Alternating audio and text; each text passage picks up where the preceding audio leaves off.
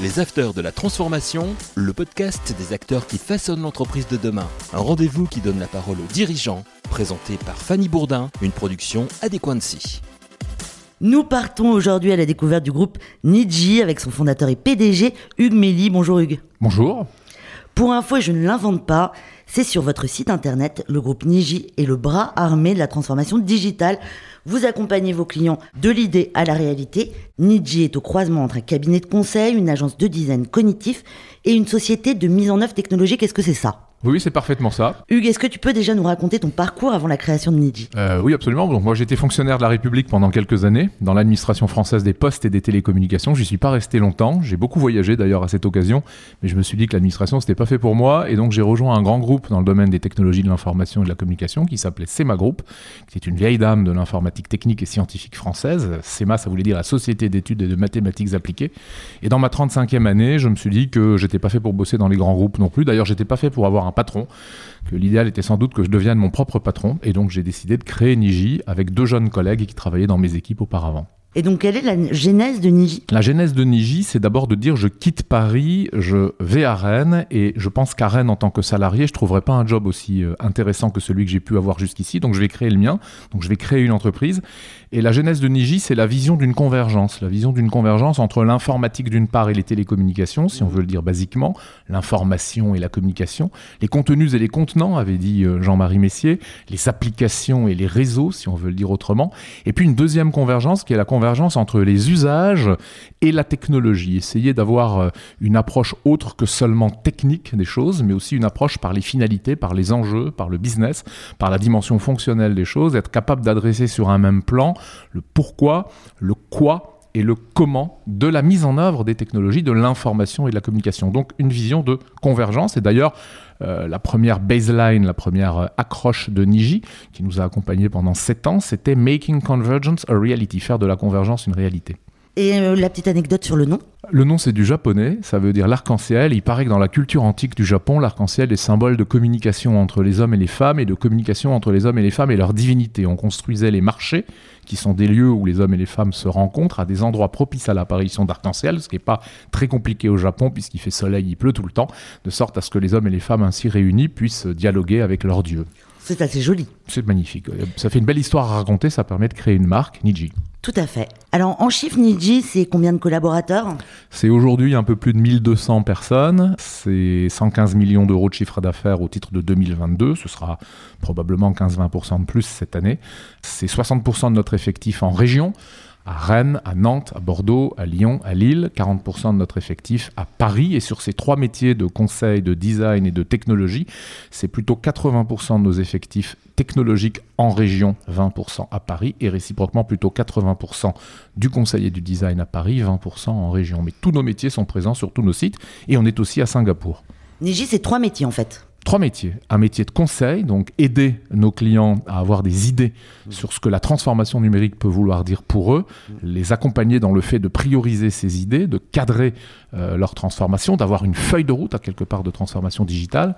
Un métier de design, mettre l'utilisateur au cœur de tout, c'est facile à dire, c'est beaucoup plus compliqué à faire, et faire que les interactions, les interfaces et les écrans de nos dispositifs numériques soient euh, le plus possible en intimité avec l'utilisation qui en sera faite. Et puis un métier de réalisation technologique. C'est un peu le BTP, c'est un peu la construction. Si on se compare au monde de l'immobilier et du bâtiment, c'est euh, réaliser les dispositifs numériques, les solutions technologiques qui vont porter les idées qu'on aura aidé, le cas échéant, à façonner en, amont. Le 11 septembre m'a donné euh, l'idée de créer l'entreprise et c'était fait le lendemain. Non, ça c'est l'anecdote. Euh, j'ai reçu l'extrait de cabis du greffe du tribunal de commerce de Rennes qui nous donnait le droit d'exister à partir du lendemain 0 heure, le 11 septembre 2001. Vous l'avez monté tout seul? Non, j'ai proposé à deux collègues, Laurent et Christophe, qui travaillaient déjà dans mes équipes auparavant, de le faire avec moi. Deux collègues euh, qui étaient de 4 et 6 ans, euh, mes cadets. Euh, à l'époque, ça valait quelque chose de le dire, parce qu'à 35 ans, quand on a 4 ou 6 ans de moins, voilà, c'est quand même beaucoup. 22 ans plus tard, on relativise la différence. Laurent est toujours à nos côtés. Christophe a décidé à son tour d'entreprendre dans le domaine de l'assurance, dans le domaine des néo-assurances. Alors, on va parler un peu du recrutement. Est-ce que vous avez des difficultés aujourd'hui à trouver des talents? Alors, on, sort de, de, 3-4 années extrêmement difficiles sur ce sujet, extrêmement difficiles pour trouver en quantité et en qualité toutes les, les, expertises, tous les talents dont on avait besoin, qui sont variés, qui sont diversifiés, parce que lorsqu'on est en conseil, on vient plutôt d'écoles de commerce et de management, lorsqu'on est en design, on vient plutôt des beaux-arts ou des gobelins ou d'écoles de design, et lorsqu'on est dans les métiers technologiques, on est plutôt ingénieur ou issu de filières de l'enseignement supérieur technique. Donc c'est à la fois une difficulté et en même temps une chance, parce que ça déconcentre un peu les problématiques de, de recrutement sur des horizons euh, différents. Bon, je dis on en sort parce qu'aujourd'hui c'est un peu plus simple. D'abord parce qu'on a beaucoup travaillé euh, l'attractivité de l'entreprise, la qualité de vie au travail, la marque employeur, mais aussi parce qu'il fait plus froid dehors. Euh, le marché est en train de se retourner, mhm. euh, les entreprises ont beaucoup plus de, difficultés, elles sont beaucoup plus prudentes, la période est anxiogène, il y a un petit peu moins de, de visibilité, on va dire, sur l'avenir, on a des processus de décision de la part de nos clients qui sont beaucoup plus longs, beaucoup plus erratiques, beaucoup plus hésitants, et ça tout le monde le voit, et ça libère à quelque part des ressources disponibles et on a donc beaucoup plus de candidatures et on a beaucoup plus de choix dans notre recrutement et beaucoup moins de turnover, comme on dit également. Les gens restent beaucoup plus et beaucoup plus longtemps chez nous. Mais ça reste difficile. Et justement, comment vous faites pour les retenir? On les aime. Euh, dans nos métiers, il faut aimer les gens. Vous savez, euh, les métiers d'entreprise de service, nous sommes une entreprise de service numérique à travers ces trois métiers de conseil, de design et de réalisation technologique. Euh, c'est des métiers de matière humaine. Donc il faut aimer les gens, il faut le leur montrer, il faut les accompagner dans leur carrière, il faut mettre entre leurs mains les bons outils pour travailler, il faut leur assurer des missions et des projets variés, de qualité, intéressants, qui leur permettent de grandir. Il faut animer tout ça, il faut leur permettre de s'investir dans des causes qui dépassent largement le strict cadre professionnels de mmh. l'entreprise, parce que la quête de sens, vous connaissez ça euh, par cœur aujourd'hui. Euh, il faut les rémunérer, bien évidemment. Les salaires sont très élevés dans notre, dans notre profession et accompagner, bien évidemment, euh, l'augmentation du coût de la vie. il faut, faut, savoir faire tout ça. C'est une multitude de petites intentions, de, de, petites, de petits outils, de, de, petits éléments de méthode qui font qu'en dérivé, les gens se plaisent et les gens restent avec nous. Implanté quasiment partout en France, est-ce que c'est un choix de privilégier les territoires? Oui, parce que l'entreprise est une entreprise de territoire. Je l'ai créée à Rennes euh, le 12 septembre 2001 pour nourrir à quelque part ma propre volonté de m'ancrer à Rennes, en Bretagne, et de quitter Paris où j'étais depuis 15 ans. Euh, donc je revendique que Niji est une entreprise de territoire, une entreprise de taille intermédiaire, une ETI, ancrée dans son territoire, la Bretagne, où je suis très actif. J'ai beaucoup d'engagement au-delà euh, du seul périmètre professionnel que m'offre Niji et sa filiale Curmi Software d'ailleurs. et, et c'est la raison d'ailleurs pour laquelle on est allé assez vite également à Lille, puis à Nantes, un peu plus tard à Lyon et à Bordeaux, et c'est la raison pour laquelle on a 60% de notre effectif en région. Mais nous sommes en France. Et donc les décisions sont euh, pour beaucoup centralisées à Paris, et il faut exister à Paris. On fait 80% de notre chiffre d'affaires avec des grands groupes du CAC 40, et on a quand même 40%, c'est-à-dire pas loin de 500 personnes à Paris. Donc c'est cette particularité, c'est cette dualité. Euh, Niji est une entreprise parisienne à Paris qui répond au code, si je puis dire, euh, parisien et qui nourrit euh, les ambitions et les attentes des Parisiens. Et Enigi est une entreprise régionale en région qui se fond parfaitement dans les tissus économiques régionaux. Aujourd'hui, quels sont les grands engagements du groupe Niji quelles sont vos valeurs? Quelles sont les valeurs du groupe? Les, valeurs du groupe, c'est euh, la bienveillance. Mhm. J'en ai un peu parlé tout à l'heure. C'est la performance, parce que sans performance, on ne peut pas nourrir la bienveillance. C'est l'audace, on est sans cesse en train d'entreprendre, d'intraprendre, dans des logiques de lancement d'activités nouvelles en mode euh, un peu speedboat, en mode euh, New Business Nursery. Hein. on, a, on réinvente régulièrement Niji, qui n'a jamais fait de croissance externe. Niji, c'est une entreprise qui n'a fait que de la croissance organique, par ailleurs autofinancée et sans dette. Et donc, on réinvente sans cesse des activités nouvelles pour faire que Niji soit très en phase avec les attentes du marché.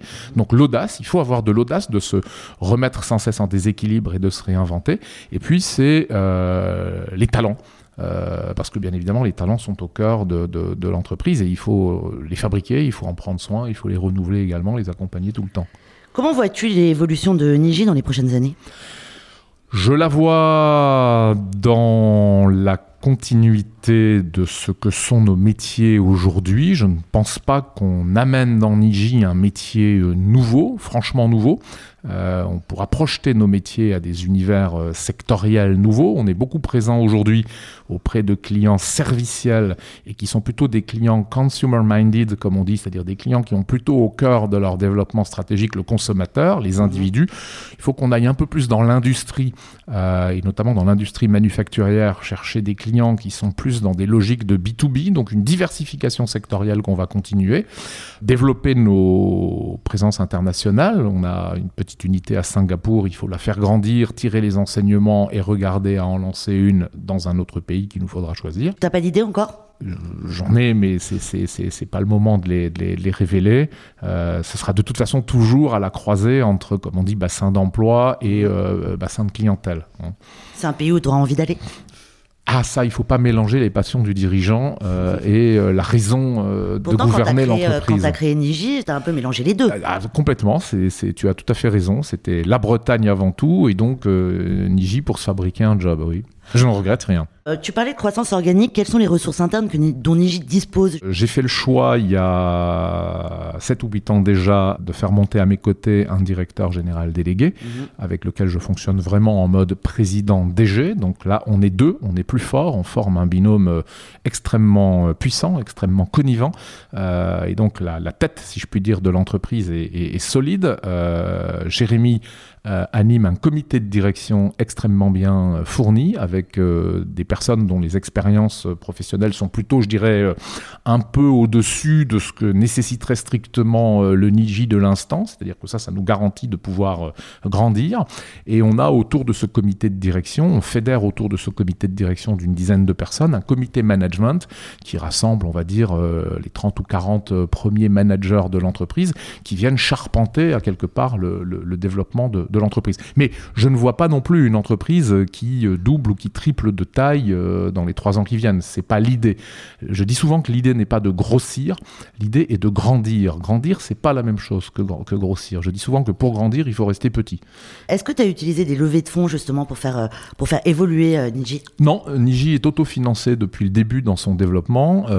c'est en partie lié au fait que, comme je le disais tout à l'heure, nous n'ayons jamais fait de croissance externe, donc nous n'avons jamais racheté d'autres entreprises. C'est un développement totalement endogène. C'est pas l'objet d'un dogme. vous n'avez pas du tout une politique de, de M&A il, n'est pas exclu que nous puissions en faire à l'avenir, mais en tout cas, jusqu'ici, sur le chemin parcouru, euh, l'opportunité ne s'est pas présentée, nous ne l'avons pas suscité. Et par conséquent, nous n'avons pas eu besoin euh, de lever des fonds, comme on le dit aujourd'hui, sachant qu'on est par ailleurs dans un métier, les métiers de service, qui, euh, en toute logique, depuis la nuit des temps, s'autofinancent. Alors, l'argent a été tellement facile au cours des dernières années qu'on a vu des levées de fonds, y compris dans des entreprises de services, mais elles étaient probablement justifiées par d'autres raisons que je ne commenterai pas ici, euh, qui n'est pas nécessairement des raisons strictement opérationnelles liées au financement de l'exploitation du développement de l'entreprise. Le financement de l'exploitation du développement d'une entreprise de service, normalement, s'autofinance, ce qui n'est pas le cas d'une entreprise de produits. Et d'ailleurs, non seulement nous n'avons jamais racheté d'entreprise, mais nous en avons enfanté une magnifique, qui est un éditeur de logiciels qui s'appelle Kurmi Software, qui fait une quinzaine de millions d'euros de, de, chiffre d'affaires récurrent dans le monde. Aussi un nom euh, japonais? Aussi un nom, non, non, ah. non. L'arc-en-ciel aussi pour Kurmi, mais euh, c'est du quechua, donc c'est un patois péruvien. Ne me demandez pas pourquoi. Euh, on est passé du Japon au Pérou. Et cet éditeur de logiciels, lui, qui fait 92% l'année dernière de son chiffre d'affaires à l'étranger, dont 64% aux États-Unis, d'ailleurs le CEO est nord-américain, c'est une entreprise de produits. Et pour le coup, nous l'avons financé. C'est-à-dire que nous en sommes toujours l'actionnaire majoritaire mais nous avons euh, accueilli à nos côtés deux fonds de capital investissement qui nous permettent d'accélérer le développement, d'accélérer la transformation. Quand vous êtes euh, présent dans une soixantaine de pays partout dans le monde, euh, potentiellement, le risque que vous prenez est un petit peu plus élevé que quand vous n'êtes présent qu'en France ou éventuellement une filiale à Singapour, ce qui est le cas de Niji. Et donc, euh, ça fait du sens d'accueillir à vos côtés des professionnels du capital investissement qui sont là pour financer ce risque et bien évidemment, à terme, pour partager les rewards, comme on dit, en tout cas les retours sur investissement associés à ce rythme. Je dis souvent qu'une entreprise est un couple indéfectible entre le risque et l'opportunité. Si vous ne prenez pas de risque, vous ne générez pas la perspective d'une opportunité. L'opportunité, encore faut-il la concrétiser, ça s'appelle de l'exécution, et c'est pour ça que c'est très important d'avoir un management de qualité. Mais quand vous la concrétisez, à terme, il faut savoir la partager aussi, partager le résultat. C'est le principe même du capital investissement. Et donc, pour Kurmi Software, nous avons ouvert en 2020, en plein Covid, la décision avait été prise en 2019, le capital de l'entreprise pour fueler, comme disent euh, les Anglais, euh, une accélération de son développement, qui se passe très bien. Niji, c'est une entreprise de service. Hugues, est-ce que vous avez subi l'inflation? Est-ce que vous la subissez? Bah, un petit peu. Oui, nous la subissons en ce sens où euh, euh, sans déshumaniser les choses, notre matière première à nous, c'est l'humain. Mhm. Euh, et comme dans beaucoup d'industries, euh, nous avons subi une augmentation du coût de la matière première. Et d'ailleurs aussi une rarification de cette matière première, on en a parlé tout à l'heure, et je dirais une- de plus grandes irrégularités dans sa disponibilité et dans sa qualité. Donc oui, comme d'autres industriels, nous subissons l'inflation sur la matière première, sans d'ailleurs la possibilité de répercuter cette augmentation de prix sur nos clients. Parce que nos clients, qui sont pour euh, la plupart des très grands comptes, des très grandes entreprises ou tout simplement de, de belles entreprises de taille intermédiaire en région, ne considèrent pas avoir à payer plus cher Mhm. euh, le recours qu'elles ont à de l'accompagnement extérieur en conseil, en réalisation euh, pour leur transformation numérique, aussi curieux que cela puisse paraître. En tout cas, jusqu'ici, c'est comme ça. Et donc, il y a un petit effet ciseau qui fait que euh, garantir la profitabilité de nos entreprises est un sujet un peu plus compliqué, mais comme dans beaucoup d'autres industries, parce que même pour celles qui répercutent dans leur prix de vente l'augmentation du coût de la matière première, elles ne répercutent pas nécessairement ça euh, à 100%. Il n'y a pas une homothétie parfaite, et donc il faut absorber dans ces marges euh, cette période un peu plus compliquée. Et c'est surtout nos salariés, nos équipes, qui vivent en tant qu'individus, comme toi et moi, leur, l'inflation, et, et qui euh, finalement, à ce titre, euh, s'en portent moins bien, viennent peut-être au boulot euh, un peu plus de mauvais poil le matin, en se disant bah, j'ai encore payé hier soir euh, euh, mon panier euh, à la supérette en face de chez moi euh, un petit peu plus cher que j'aurais eu envie de le payer, ou mon dîner au restaurant euh, franchement trop cher. Et ça, ça me met de mauvaise humeur, et quand je suis de mauvaise humeur, ben, je suis un peu bougon et je suis potentiellement un peu moins efficace. Oui, donc oui, sur le mental des- joue sur le mental des salariés et je l'ai dit tout à l'heure sur le mental de nos clients euh, qui sont beaucoup plus hésitants euh, dans leur processus de décision parce que euh, plus d'anxiété, un avenir peut-être un peu moins clair, un horizon peut-être un peu Vous moins n'avez pas perdu de clients. Non, non, non, non, on en prend trop soin, on n'en perd pas et au contraire notre métier c'est d'en gagner en permanence de, de nouveaux, de les conquérir et de les garder. Vous avez pris le parti d'un site internet éco-conçu. Quel est l'intérêt pour les entreprises de faire un site éco-conçu? 4% des émissions de gaz à effet de serre viennent du numérique, c'est-à-dire exactement la même chose que celles qui proviennent du transport aérien euh, dont on parle beaucoup, qui est extrêmement médiatique aujourd'hui. Voilà. Donc en faisant des progrès sur l'émission de gaz à effet de serre du numérique, on a sur la planète exactement le même effet qu'en faisant des progrès sur le transport aérien. Euh, on en Qu'est-ce parle que juste c'est un un peu site moins. éco-conçu exactement? Un site éco-conçu, c'est un site euh, internet euh, interactif dans lequel on se pose très très en amont, c'est-à-dire dans, dans, dans, dans la conception même de l'interaction que ce site va offrir aux utilisateurs, la question euh, d'une plus grande frugalité, avoir une, une cinématique d'interaction qui fasse que derrière la consommation de ressources, quand il va falloir mettre en œuvre cette interaction, c'est-à-dire coder, réaliser logiciellement, consomme moins.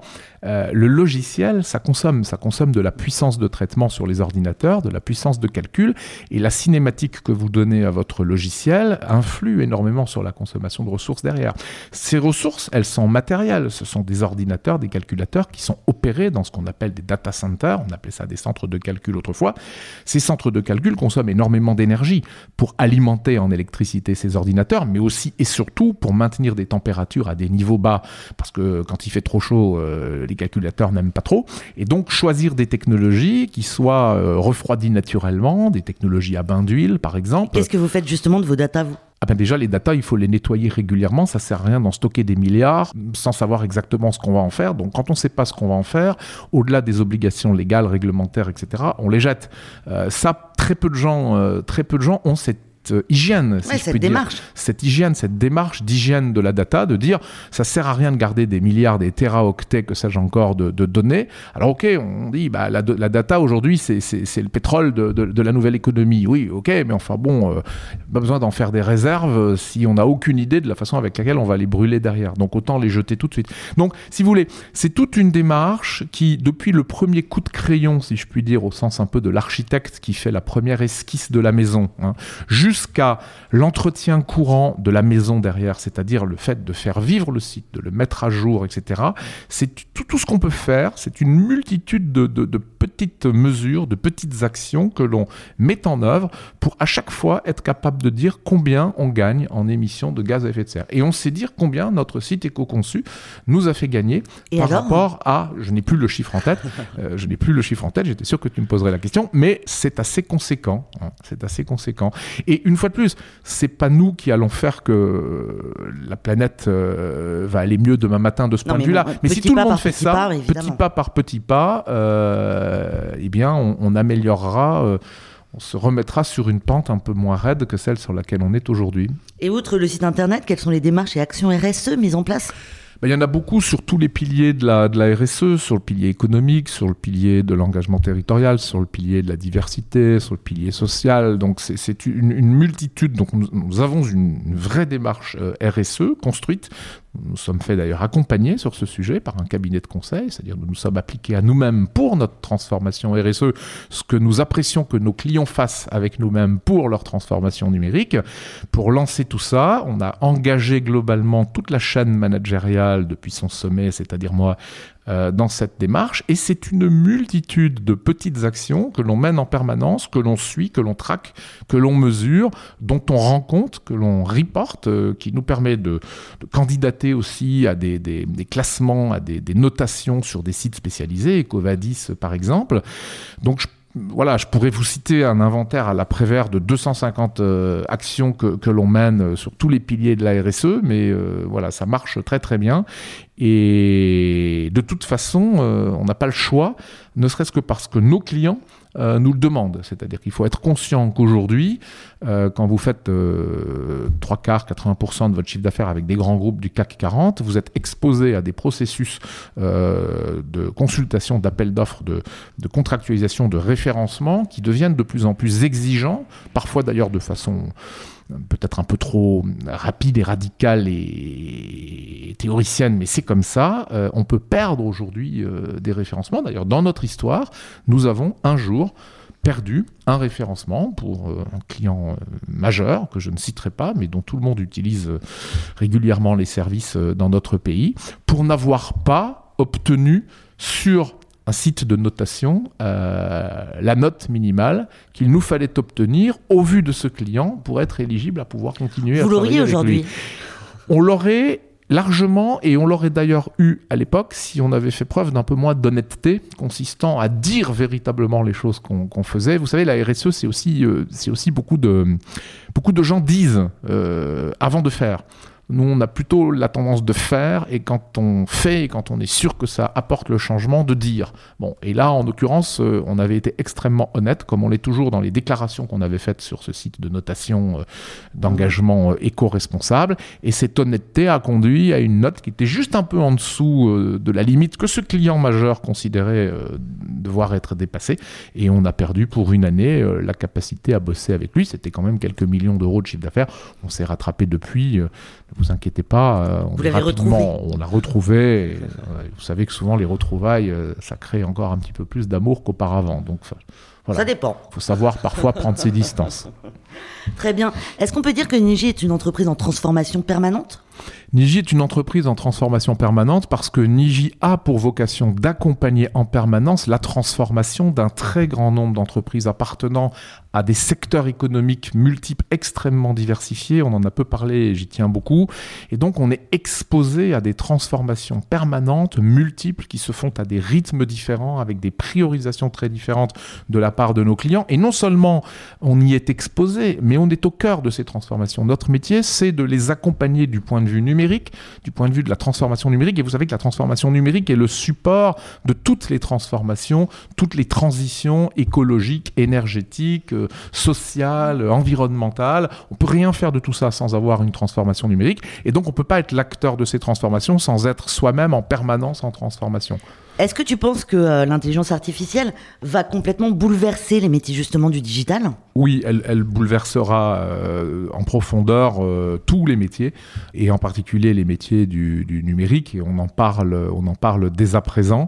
On en parle dès à présent. Vous l'utilisez, ChatGPT? on, on, utilise, on utilise déjà à titre expérimental et de multiples façons ChatGPT et d'autres outils, d'autres environnements dans des logiques d'appropriation progressive, mais aussi de mesure de ce que ça permet de faire.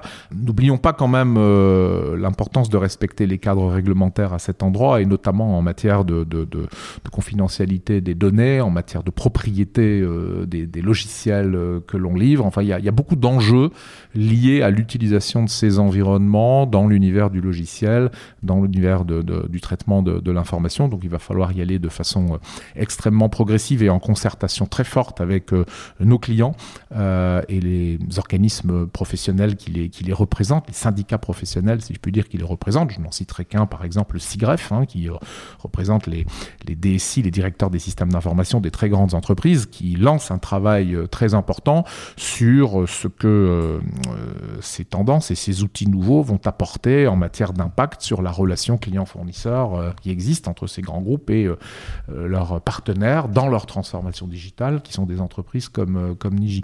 Mais bien sûr que l'IA va bouleverser, bouleverse d'ailleurs déjà euh, beaucoup de choses, euh, en accompagnement d'ailleurs souvent à la robotisation ou à l'automatisation dans l'industrie, qui n'est plus un gros mot aujourd'hui, parce que ce qui a fondamentalement changé en quelques années, c'est qu'on ne trouve plus euh, de main-d'œuvre pour travailler, entre guillemets, dans les, dans les usines, enfin pour, pour travailler sur les chaînes de production. Je ne connais pas un chef d'entreprise, j'en connais pourtant des centaines d'entreprises de taille intermédiaire en région notamment, qui n'est pas pour principal problème de trouver de la main-d'œuvre pour ces unités de production. Et donc mettre un robot n'est plus un gros mot. Ça n'est plus prendre le travail de l'humain, c'est au contraire augmenter l'intelligence et la performance du travail de l'humain. Donc tout est dans, cette, euh, dans ce couplage que l'on va pouvoir faire entre l'humain et les machines, entre l'humain et les robots, c'est la cobotique. Hein, et, c'est pour ça que je, je n'aime pas beaucoup parler d'intelligence artificielle, je préfère parler d'intelligence augmentée, parce que ces machines connectées, elles génèrent de la donnée. Quand on y applique des algorithmes qui traduisent de façon avancée le métier sur lequel on a capitalisé, alors on crée une intelligence additionnelle qui vient augmenter l'intelligence de l'humain, qui du coup n'y voit plus une préemption euh, de son boulot ou le risque d'une marginalisation ou d'une commodisation de son boulot, mais au contraire un partenaire euh, intelligent, intéressant euh, dans l'exécution de son travail. Donc ce, couplage entre l'humain et les machines, ce couplage entre l'humain et les, les robots, euh, ce couplage entre le, le volet tertiaire de l'entreprise, les hommes et les femmes qui exécutent des processus organisationnels, et le côté industrie du futur, usine 4.0, il est absolument clé. Et l'IA, euh, a beaucoup de choses à, lui apporter, mais plus l'IA au sens augmented intelligence. D'ailleurs, ça tombe bien, ça s'abrège de la même façon en français comme en anglais. Augmented intelligence, c'est la même chose que artificial intelligence, sauf que artificial, ça fait tout de suite hors sol et ça parle pas à l'humain, alors qu'augmenté, ça parle à l'humain. Donc beaucoup d'investissements dans ce domaine, beaucoup de promesses euh, associées, beaucoup de travail pour une entreprise comme Niji. Et Niji, dans l'avenir, euh, quels vont être les grands chantiers est-ce qu'il y a des projets? Est-ce qu'il y a des, euh, est-ce qu'il y a des, des, vrais bouleversements, des transformations? Est-ce que est-ce que, à part s'implanter dans un autre pays Il y a un sujet, par exemple, qu'on n'a pas évoqué, qui est celui de la cybersécurité, qui est un élément absolument clé sur lequel on a lancé une activité euh, magnifique il y a trois ans, mais qu'il faut sans cesse réinventer, qu'il faut déjà réinventer, parce qu'on a tellement médiatisé. Ça va très vite. Ça va très vite et on a tellement médiatisé le risque cyber qui est réel que toutes les entreprises en ont pris conscience et ont commencé à faire des choix sur la façon avec laquelle elles s'arment. Euh, et donc leurs attentes se sont affinées. Donc il faut déjà s'adapter pour y répondre L'État, à travers ses agences, et en particulier l'ANSI, l'Agence nationale de la sécurité des systèmes d'information, en partenariat avec les régions, déploie énormément d'initiatives euh, sur les territoires pour accompagner le monde économique à se protéger euh, de cette menace cyber. Il faut tenir compte de ça aussi, instiller complètement la cybersécurité euh, dans tout ce qu'on peut faire en amont de la réalisation, c'est-à-dire l'idéation, le design, la conception des choses. Donc, security by design, hein, cyber security by design, faire que là encore, dès le premier coup de crayon, on pense cyber, de la même façon qu'on pense éco-conception. Euh, J'ai parlé de la data tout à l'heure, de, la gouvernance, du pilotage, de la valorisation de la donnée. Euh, ça requiert de rentrer encore plus en intimité avec euh, les enjeux business, fonctionnels, métiers de nos clients. Nos clients bougent énormément, ils réinventent leur métier, ils réinventent leur façon de faire, ils réinventent leur organisation. Il faut qu'on reste extrêmement euh, euh, fusionnel, si je puis dire, de, tout ça pour être capable d'apporter la valeur numérique, pour être capable d'apporter ce que le digital peut euh, empoweriser, peut motoriser dans toutes ces transformations. Donc, je serais tenté de dire pas de, changement radical, pas de grande rupture dans le développement de Niji, mais la poursuite de cette euh, capacité permanente à s'adapter, à augmenter l'intimité avec les enjeux de nos clients à regarder l'économie de façon très transverse, très cross-sectorielle, très transversale, parce que j'ai coutume de dire qu'à l'heure du numérique, l'avenir d'une entreprise ne s'invente plus euh, dans sa seule verticalité euh, d'appartenance, fût-elle leader de cette verticale. Euh, l'avenir de l'entreprise s'invente en allant chercher des idées, le cas échéant des parts de marché, dans d'autres verticales économiques que celles de l'entreprise. L'avenir de la banque n'est pas dans la banque. L'avenir euh, des télécoms n'est pas dans les télécoms, l'avenir euh, de l'automobile n'est pas dans l'automobile, en tout cas pas que dans l'automobile, pas que dans la banque et pas que dans les télécoms. Et je ne citerai qu'un exemple euh, qui est celui de la mobilité électrique dont on parle beaucoup. Si vous voulez vraiment faire en puissance la mobilité électrique, vous êtes obligé de faire que se rencontrent des secteurs comme l'automobile, bien évidemment, parce qu'on mmh. parlera toujours d'automobile, comme l'énergie, bien évidemment, parce que c'est électrique, il y a tous les enjeux de transition énergétique associés, mais aussi la banque, parce que le financement, l'accès à la mobilité électrique à travers le système bancaire va être extrêmement différent de ce qu'a été l'accès à la voiture euh, thermique traditionnelle qu'on achetait avec un prêt. Non, là, on va souscrire un service de mobilité électrique, c'est tout à fait différent, et on voit bien qu'un certain nombre de banques se verticalisent énormément autour du sujet euh, de la mobilité et de l'énergie. Et puis il y a la dimension assurantielle aussi, parce que quand on n'est plus propriétaire de sa voiture, on n'assure plus un objet. Euh, quand on est juste souscripteur à un contrat de service, on assure un service. Assurer un service, c'est pas la même chose qu'assurer un objet. Donc l'assurance est aussi au cœur de ces transformations.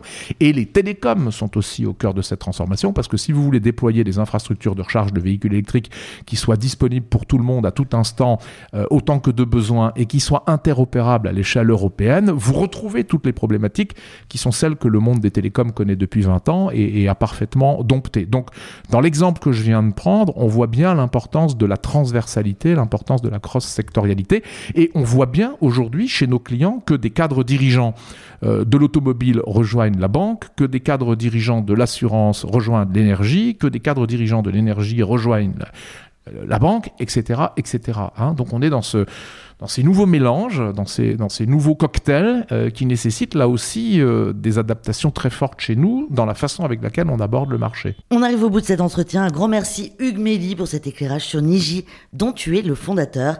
Merci à vous de suivre chaque semaine des Afters de la Transformation. N'hésitez pas à vous abonner sur les plateformes d'écoute. À très vite. Les Afters de la Transformation, une émission à écouter et à télécharger sur adequancy.com et toutes les plateformes de podcast.